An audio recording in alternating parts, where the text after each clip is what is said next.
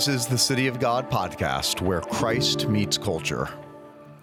Welcome to the City of God podcast, where we are weekly discussing today's biggest cultural issues all through the lens of God's infallible word. I'm Rob Pacienza, and as always, joined by my co host, John. John, Good to see you today. It's good to see you as well, Rob, as always. Uh, how many programs would you say that we've done? I don't know the number 15, 20. Yeah, uh, yeah at least. At least, maybe more than that. I, I, sort of lose track. It's like with, with life and in years, I've learned I've have to double everything. If I think sure. it was 10 years ago, it was 20 years ago. But I, I think today is perhaps in the, the short life of this program going to be the most poignant mm. program that we've done uh, for reasons that will become very apparent here as we as we get moving forward. Yeah, John, just a a, few weeks ago, we had the privilege of sitting down with uh, Dr. Harry Reeder, uh, who at the time was the senior pastor of Briarwood Presbyterian Church in Birmingham, Alabama, founding church of the Presbyterian Church in America.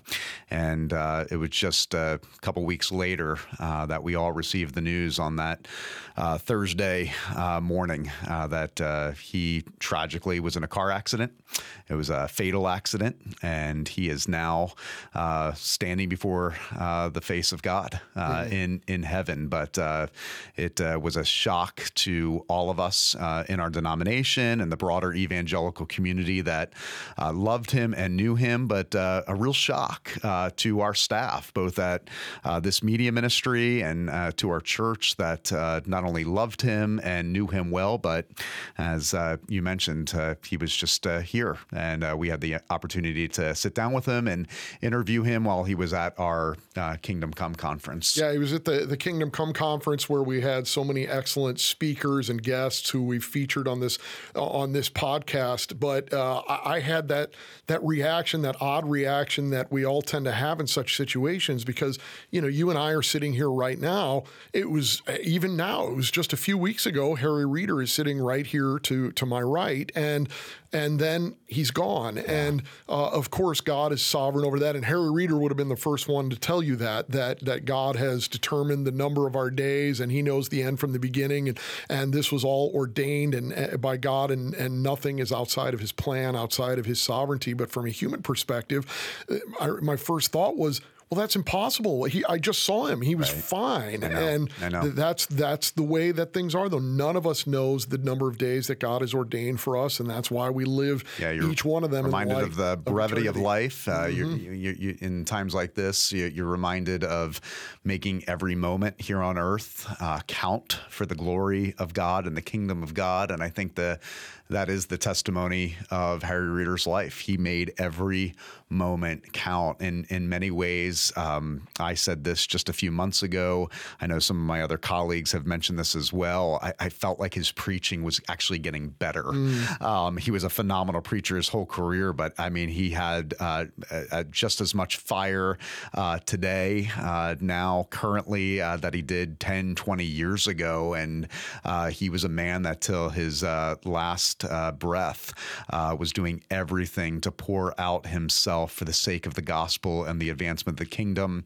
Uh, he was not only the senior pastor of Briarwood Presbyterian Church in Birmingham, he was uh, part of the executive council for the Gospel Reformation Network, which is committed to uh, biblically faithful churches in the PCA. Uh, he was the co host of Today in Perspective, uh, which is uh, similar uh, to our programming, exploring the issues of the day from a biblical worldview. But for me personally, he was, he was my pastor and mentor, in addition to D. James. James Kennedy being my childhood pastor, Harry Reeder was my pastor throughout college and became a pastor, mentor, father figure uh, to me uh, as I continued to grow and mature in the faith, uh, as I went through ordination, as I uh, developed my calling, uh, as I entered into the uh, senior calling to be senior pastor here at Coral Ridge. he was one of the chief individuals in my ear, encouraging me, mentoring me, continuing to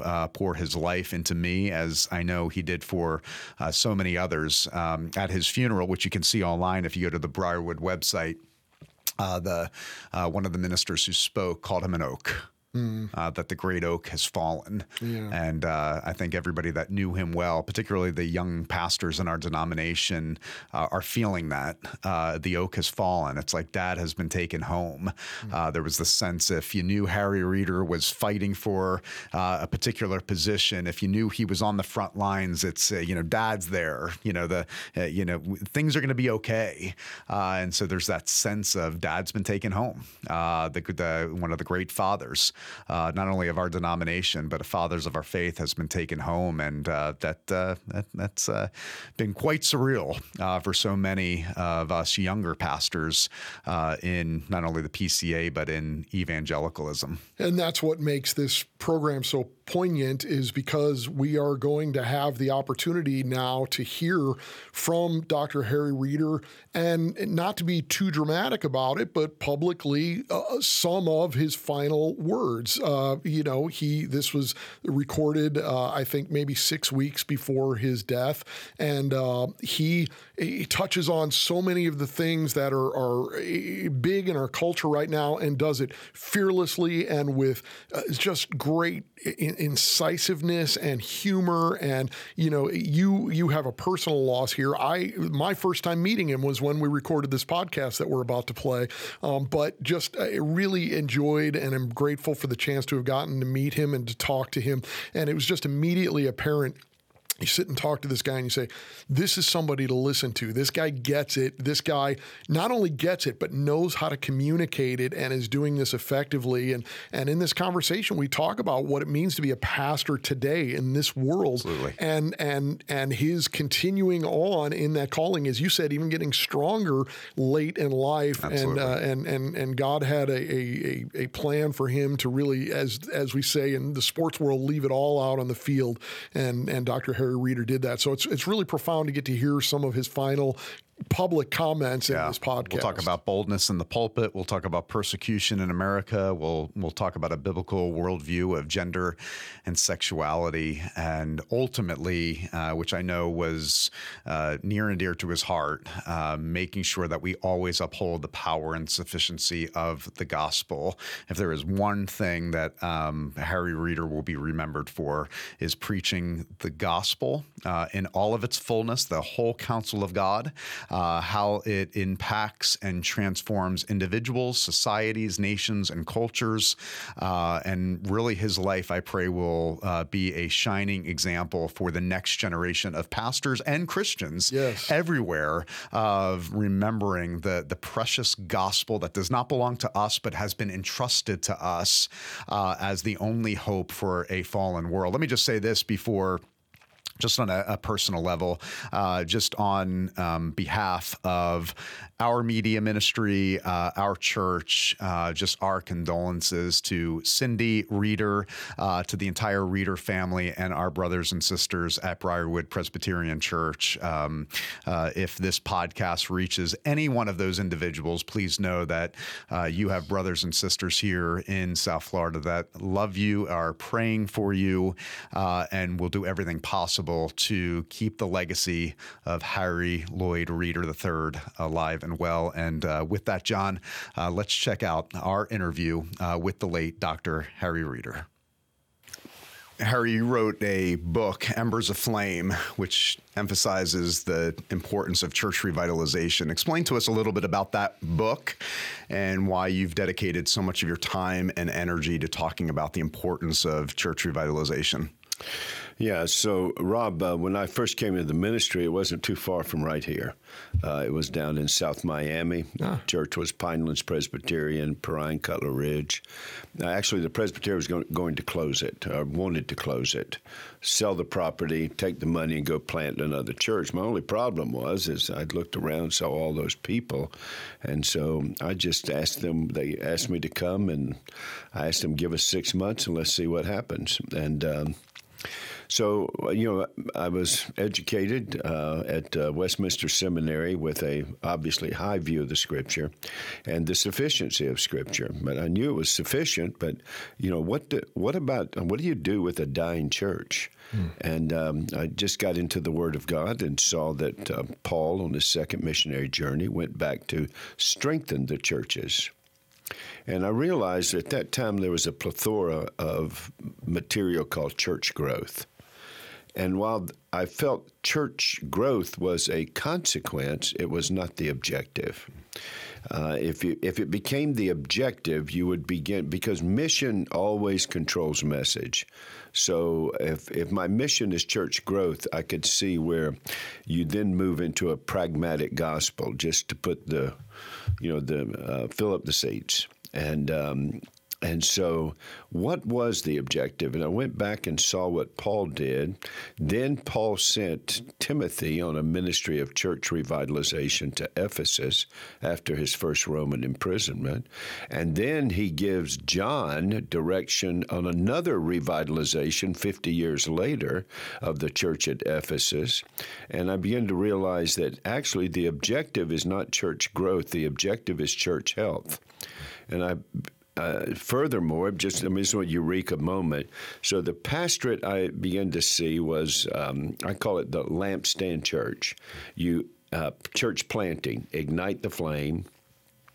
Church revitalization, the embers to a flame, and church acceleration, nurturing the flame. Wow. And so um, I was not in a church plant, I was in a church revitalization. And so, what do you do? And uh, Jesus tells you right there in, in uh, Revelation chapter 2 remember, repent, and recover the first things. So I said to Pinelands, remember, let's learn from the past, not to live in it, but let's learn from it.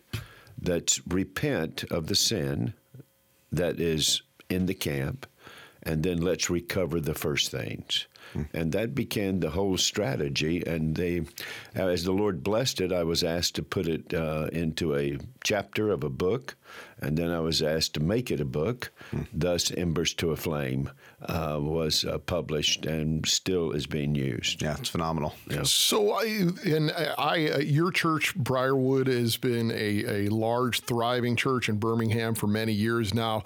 Uh, I have not lived in Birmingham as both of you have. I have been to Dreamland Barbecue, so at least I've, I've touched down well, there. You've touched culture. yeah, that's right. I've, I've been, I've been by.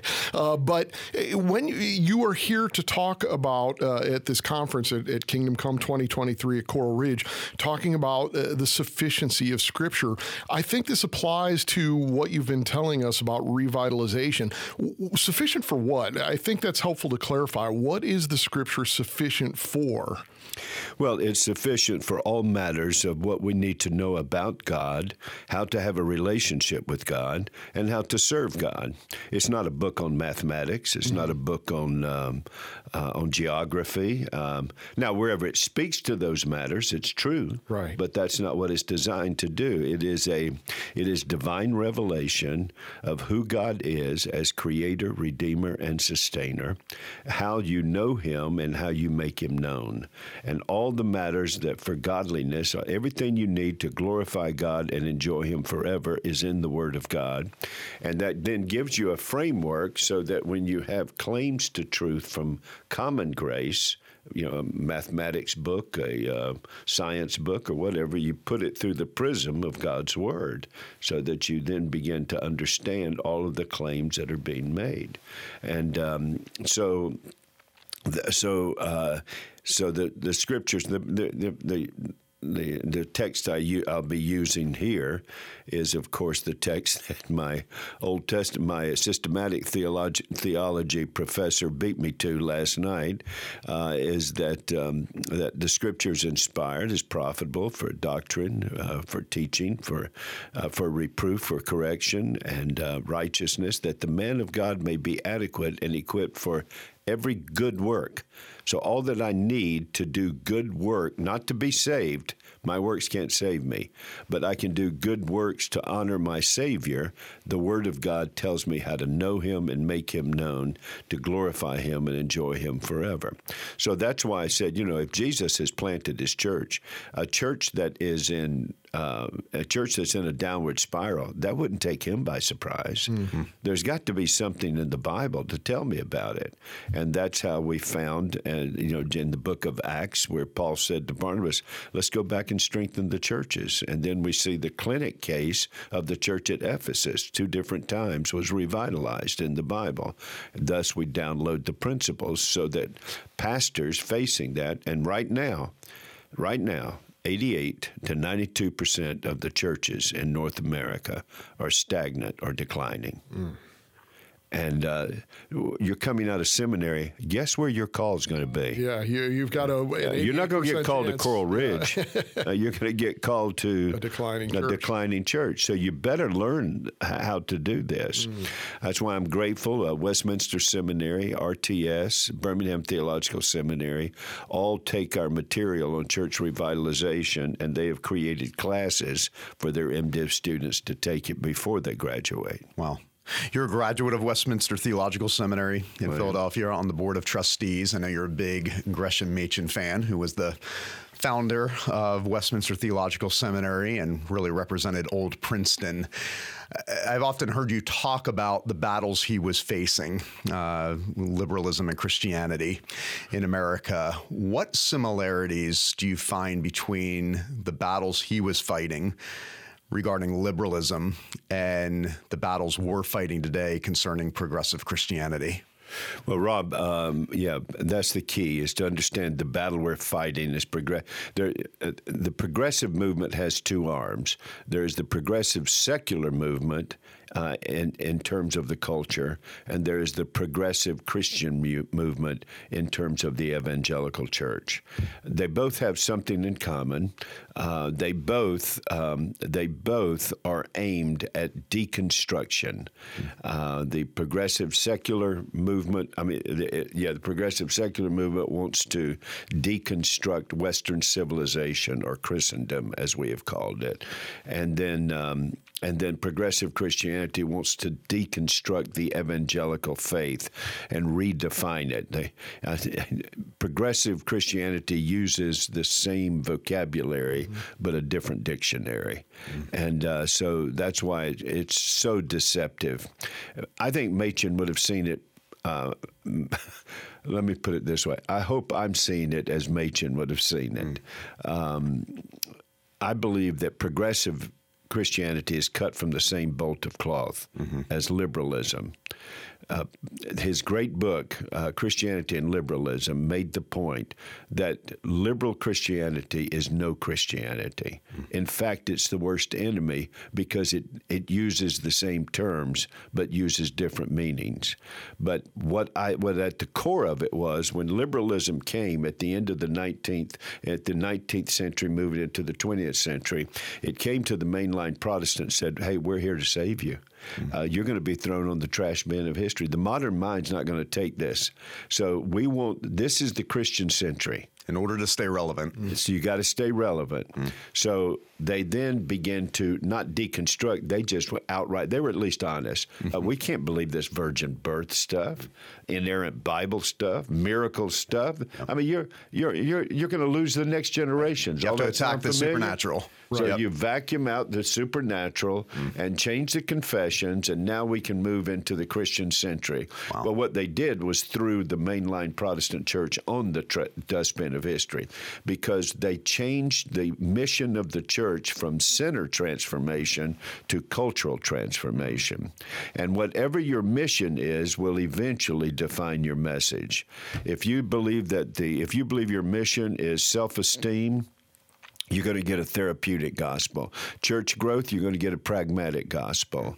Uh, prosperity, um, uh, success in life, you're going to get a prosperity gospel.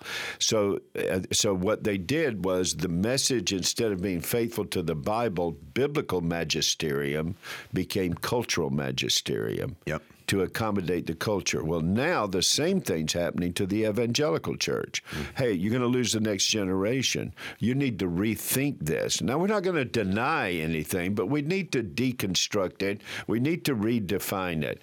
And um, and again, it's cultural transformation. Listen, I'm all for cultural transformation. I'm in the public square debating public theology all the time. Mm-hmm. But cultural transformation is not the mission of the church, it's the consequence of the church being on mission. Because when people change, lives change, families change, businesses change, cities change, and nations change. Amen. Amen. Amen. And there's also a significant difference between transforming the culture and letting the culture transform us. And that seems to be uh, this this common theme. You look back to the you know the liberalist, you know the modernist fundamentalist controversy and and Machen, and as you well described, uh, you had this uh, really uh, the jettisoning of the supernatural in, in in the same language to try to make Christianity more palatable for its as it was called their cultured despisers.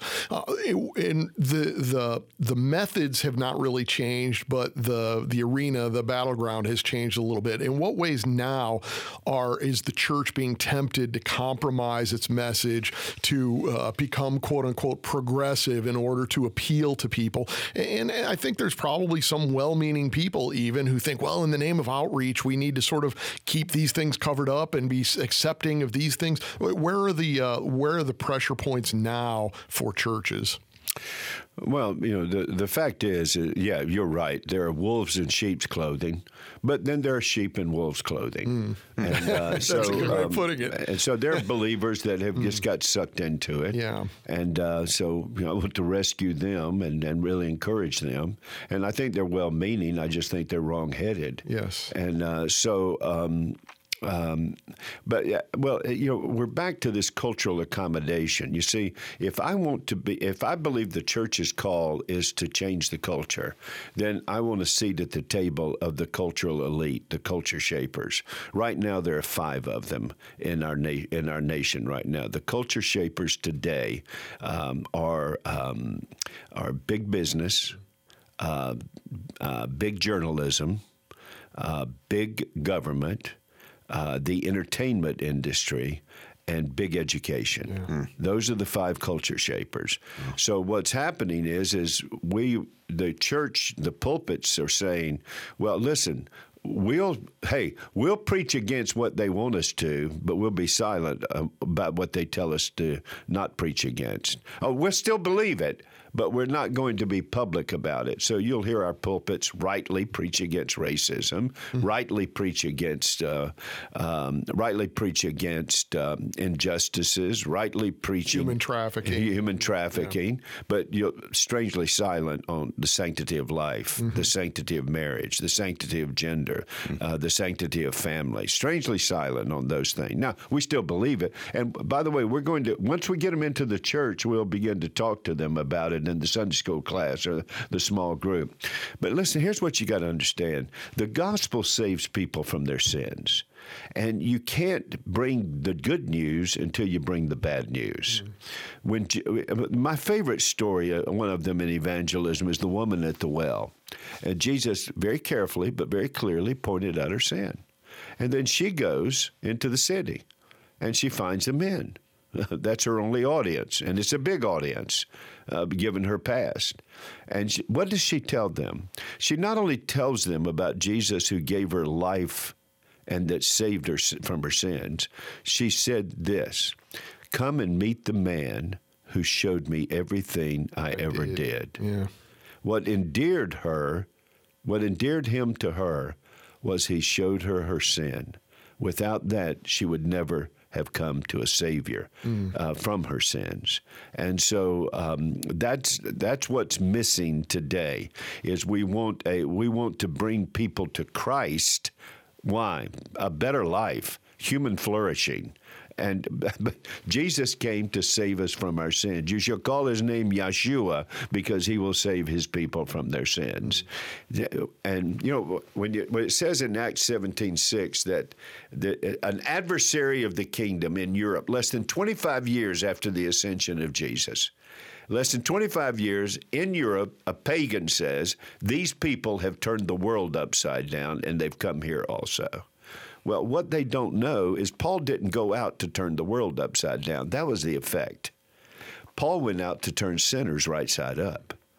And when sinners get turned right side up, lives change, marriages change, families change, businesses change, citizenship changes. All of that changes because Christians have a very, very broad mission salt of the earth light of the world. But they can't do that unless the church stays on its narrow mission make disciples with its comprehensive message, teaching them to observe all that I have commanded you. Mm. Harry, you were my pastor while I attended Samford University. I had the privilege of sitting under your teaching and your shepherding at Briarwood Presbyterian Church. And it which, was a difficult job. Uh, yeah.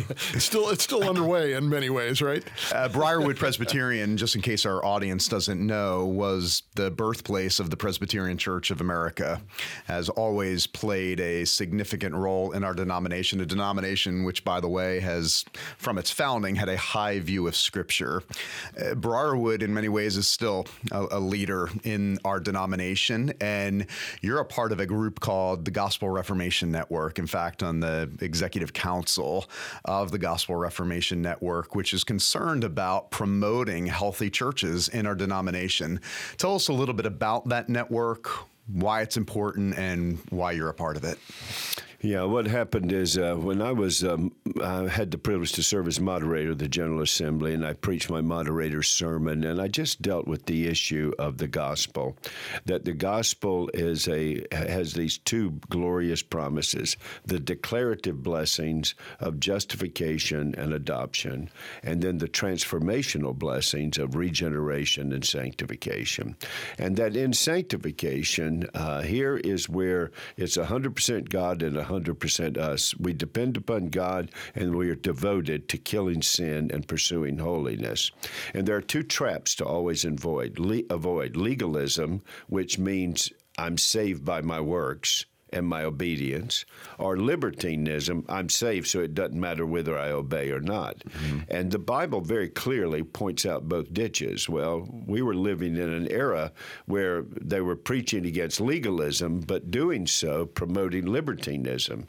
And so we took that on, the Gospel Reformation. After my sermon, I had elders coming everywhere. Pastor, uh, I, I, think we're getting too much grace at our church. And uh, I'm sorry. um, Pastor, I think we're getting too much grace in our church.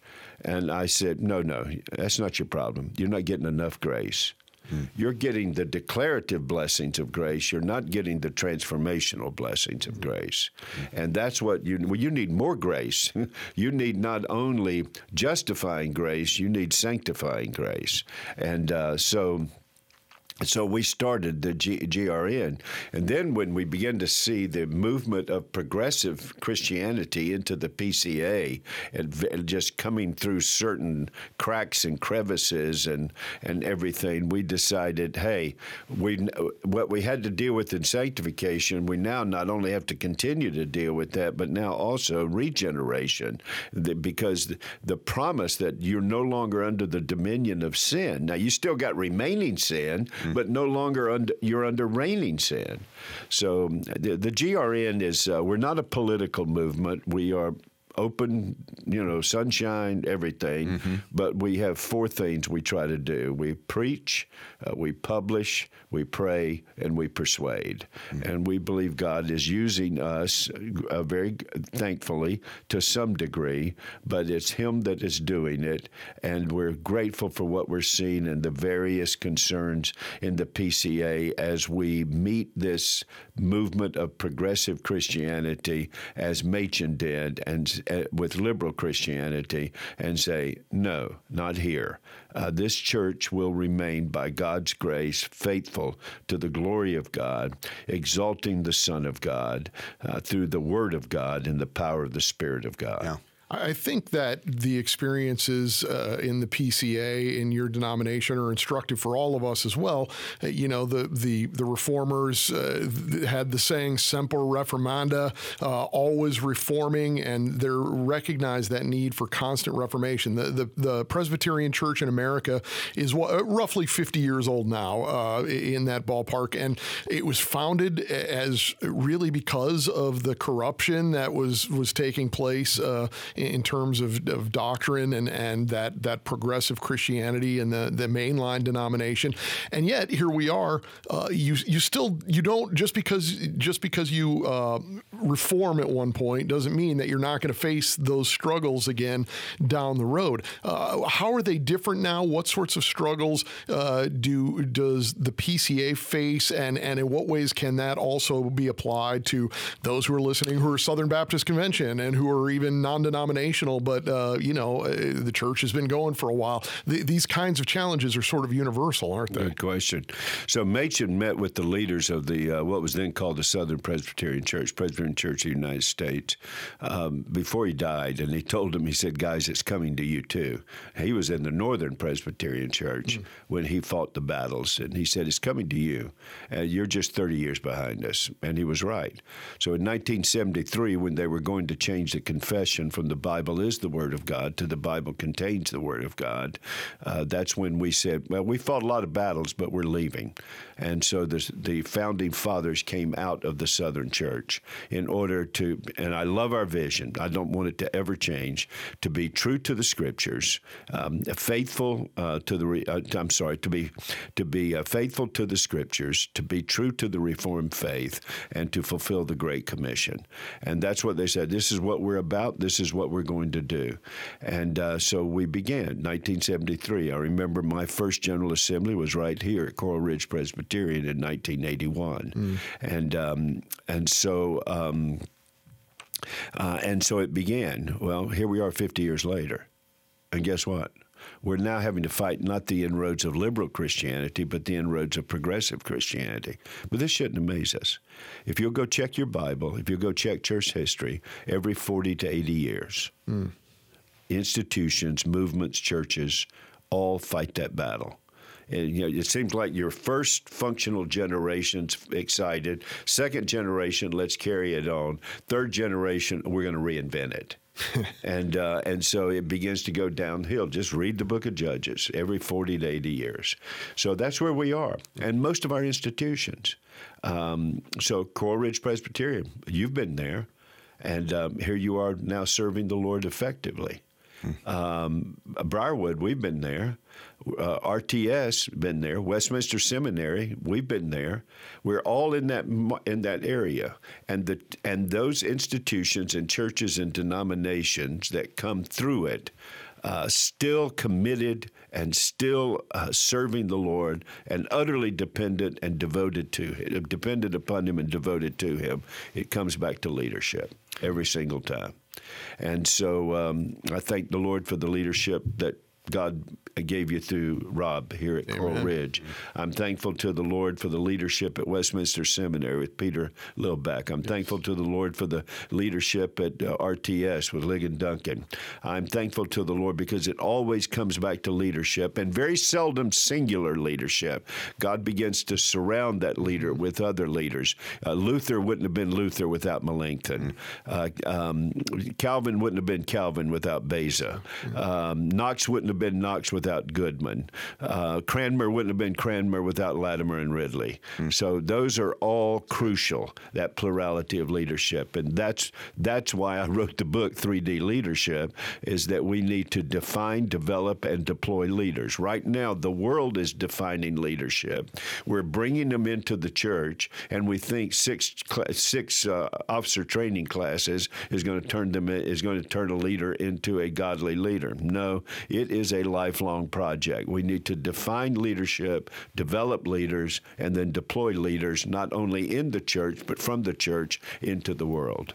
Amen. Uh, why is, particularly in the 21st century, as progressive Christianity is creeping into what has been historically known as uh, biblically faithful denominations and congregations. Why is it so important now for churches and pulpits to be teaching a biblical worldview concerning gender and sexual orientation?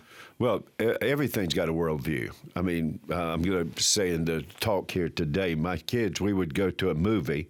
Uh, we'd be sitting watching a television program, and I'd, we'd leave the movie. I'd take them out to eat, and I'd say, "Okay, um, dollar bill if you get it right. What was that movie telling you?" Tell me what it was telling you. Mm-hmm. There is no there is no play, there is no book, there is no song, there is no no production that hasn't a world and life view and a pedagogical reason for existing is trying to teach it to you. Absolutely everyone. And basically it's either theistic or atheistic. It's either focused upon God uh, and or it's not. Now, even if it's focused upon God, it may or may not be right. but uh, but it, it, you got two two attempts: the secular or the quote unquote uh, theistic uh, world and life view. We do the same thing with a commercial. What is it when they tell you "have it your way"? Do they really mean it? Of course not. what they're doing is saying we're the people that make it all about you. It's yep. self worship, yeah. self absorption, yep. self promotion. Mm-hmm. So, um, so worldview is something you do. As soon as you pick up the paper that says, "Oh, we've got bad weather," or we've got good weather. They've just read the weather through a prism. So bad weather. It rained last night. Uh, well, the farmer, that was good weather. Mm-hmm. And uh, so, um, so what is so? How do you see things? And um, that's why world and life view education is so important. Wow, developing the Christian mind. Um, we are made in the image of God. Mm-hmm. We want to know why. Yeah, and we want to know what, and we want to know where did I come from? Where am I going? Why am I here? Well, the Word of God frames a world and life view that answers those questions. That's good. And as we get ready to wrap up here, as our, our time runs out, but I think that this is a closely related question to that. What do we as the church, what do we as pastors, what do we as parents need to be focusing on with our children and grandchildren in a, in a culture. the culture always tries to pull our kids away, but I think that they are facing an onslaught like we've never seen before uh, with social media and with the ubiquity of, of media of all kinds around them. What do we what do we need to be doing better and more of to to to keep our children? Well, first of all, you got to have a right view of your children. Uh, they're born sinners. Mm-hmm. They're not going to sin and become sinners. They're sinners and they're going to sin. And it won't take you long to find out you got a covenant viper in diapers right there. Amen. Yep. But you've also got a promise. You don't parent to get a promise, you parent from a promise. I'll be a God to you and to your children after you. God has woven the family into his work of redemption. Uh, number three, he has given you his church. And the family needs to be in the church, and the church needs to be in the family. Don't you love it when it speaks of Mary and Joseph and, and Jesus speaking of being in the temple and in the synagogue, as was their custom? Mm-hmm. Um, I am a big believer. Sunday morning, Sunday night, I'm a big believer, small group during the week. I am a big believer. Right now, we, we, we all want these great godly heroes from the past. Well, you don't understand. They were great heroes from the past because they had the Word of God in them. Mm, yeah. George Will said the reason democracy and doesn't work in these other nations, and uh, and our and our view of government doesn't work. He said, well, they don't have George Washington, they don't have Patrick Henry, uh, they don't have John Adams. No, Mr. Will, you've missed it. The reason they don't have George Washington and John Adams is George Washington and John Adams came from families and a church. Yes. Mm. Finally, who is teaching your child? World and life view is being taught to your child. If that child, if your child is in a secular setting with a secular committed teacher, with all of the technology and all of the pedagogy, and they are teaching your child for eight hours a day, and you think 30 minute Sunday school class is going to undo that? Mm. You think um, you saying hello and going to the Little League game with them is going to undo that? Uh, you. Uh, when all Jesus said, when all said and done, the pupil becomes like the teacher. Who, te- what they're reading and who is teaching them is setting in their most formative years their world and life view, and so. Um, So you need to make. I'm not. Uh, the Bible does not tell me what venue to use to educate my child. It does tell me what to educate my child. When I rise up, I'm to be a model. I'm to take them into life. Let them see. They learn by imitation. I am to teach them. They learn by mentoring, by instruction. And I need to make sure the people that are carrying on what I want to do are committed to what I'm committed to in teaching my child. I want my child to come to Christ Christ, uh, evangelism, number one. Not teaching them how to be a Christian, teaching them to be a Christian. Otherwise, you're just raising a Pharisee.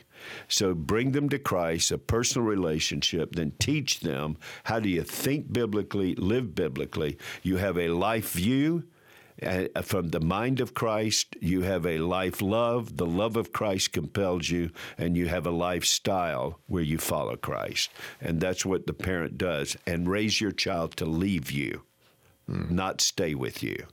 Raise your child to leave you. For this cause, a man shall leave his father and mother. Right now, parents are too interested in their child being their friend. Mm. You got to give that up. They'll, they'll be your friend later if you'll be their daddy and mama now. That's a good word. It is.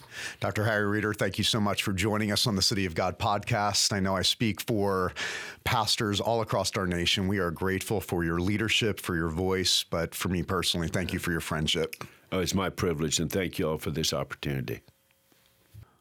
Once again, our hearts go out to the Reeder family and our brothers and sisters at Briarwood Presbyterian Church. You just got done listening and watching the podcast with Harry Reeder, who is now uh, before the face of God in heaven. And uh, we will be doing everything possible, as we said in the introduction, to keep his legacy alive uh, in the church uh, for the sake of the kingdom of God. I want to thank you for listening to the City of God podcast, produced in partnership with the Institute for and Culture. This is a weekly podcast, so be sure to listen to all previous podcasts at the cityofgodpodcast.com. You can find us on Apple Podcasts Podcast, Spotify, or anywhere you listen to podcast. And make sure that you check out the video version on our YouTube page. If this podcast was a blessing to you, uh, you want people to know uh, more about the life and ministry and the bold stance uh, that my brother and dear friend Harry Reeder took in life and in ministry, please p- uh, pass on this podcast to family and friends. And I want to thank you once again for joining us on the City of God. And may God richly bless you until we're together again.